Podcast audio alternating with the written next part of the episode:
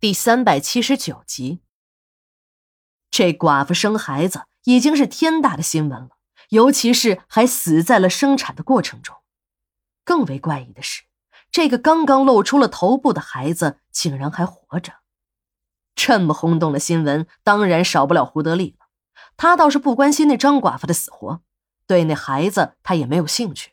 只是这个漂亮的小寡妇，他也曾经眼馋过。还趁着张寡妇不注意，使劲的捏了一把她的屁股。为了捏这一把，他付出了惨重的代价。除了后脑被张寡妇用石块打破了一条巴掌大的口子外，回到家还被他那个吃喝嫖赌成性的爹吊在房梁上一通狠打。挨完了那顿打，他半个月都没有动地方。他心里就不明白了，爹为什么会生那么大的气？不就是个小寡妇吗？至于动那么大的肝火？但老子就是老子，老子教训儿子是不需要理由的。胡德利只是心里不满，嘴上还是不敢说出来的。这次，当他听说张寡妇死了，还不知道是怀的谁的孩子，他这心里啊，就更是恨得咬牙根儿。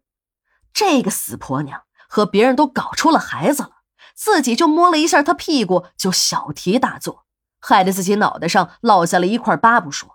还被爹揍个半死，他始终也没弄明白，自己的爹在村里村外的乱搞女人，早就是臭名远扬了。自己只不过是摸了一下小寡妇，就至于把自己打成这样？后来胡德利知道事情大了，还惊动了公安。他心想，这回一定会把搞大这个女人肚子的奸夫给查出来。他倒是要看看和这个小寡妇相好的男人究竟是谁。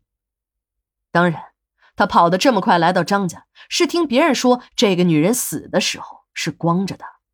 他长这么大还没看见过光着的女人呢。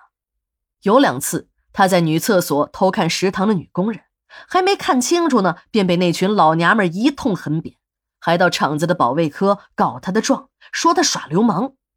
这次可是个大好的机会，这个漂亮的小寡妇脱了衣服，不看白不看。胡德利得意忘形起来，他忘记了上次被父亲打得半死的事儿，还喊上正在睡觉的父亲一起去过个眼瘾。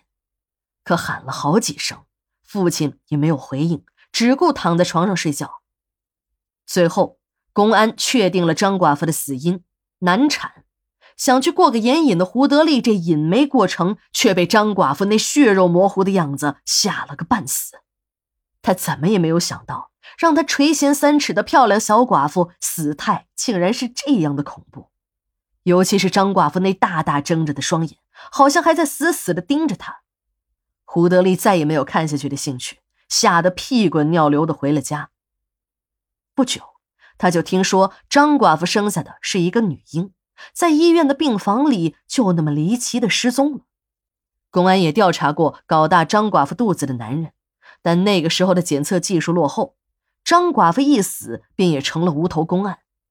那个孩子失踪后也没有找到。不久后，村子里就有了传闻，说有人看见张寡妇的鬼魂披头散发、光着身子在村子里游荡。几个夜班的矿工还看见过张寡妇的鬼魂站在胡家的窗子前向里面张望。这次胡德利夜里出来到齐正家闯金枝的闺房，要不是有着色胆撑着。他才不敢出来呢。这个年轻人一边送他，一边又和他说起了张寡妇的事儿。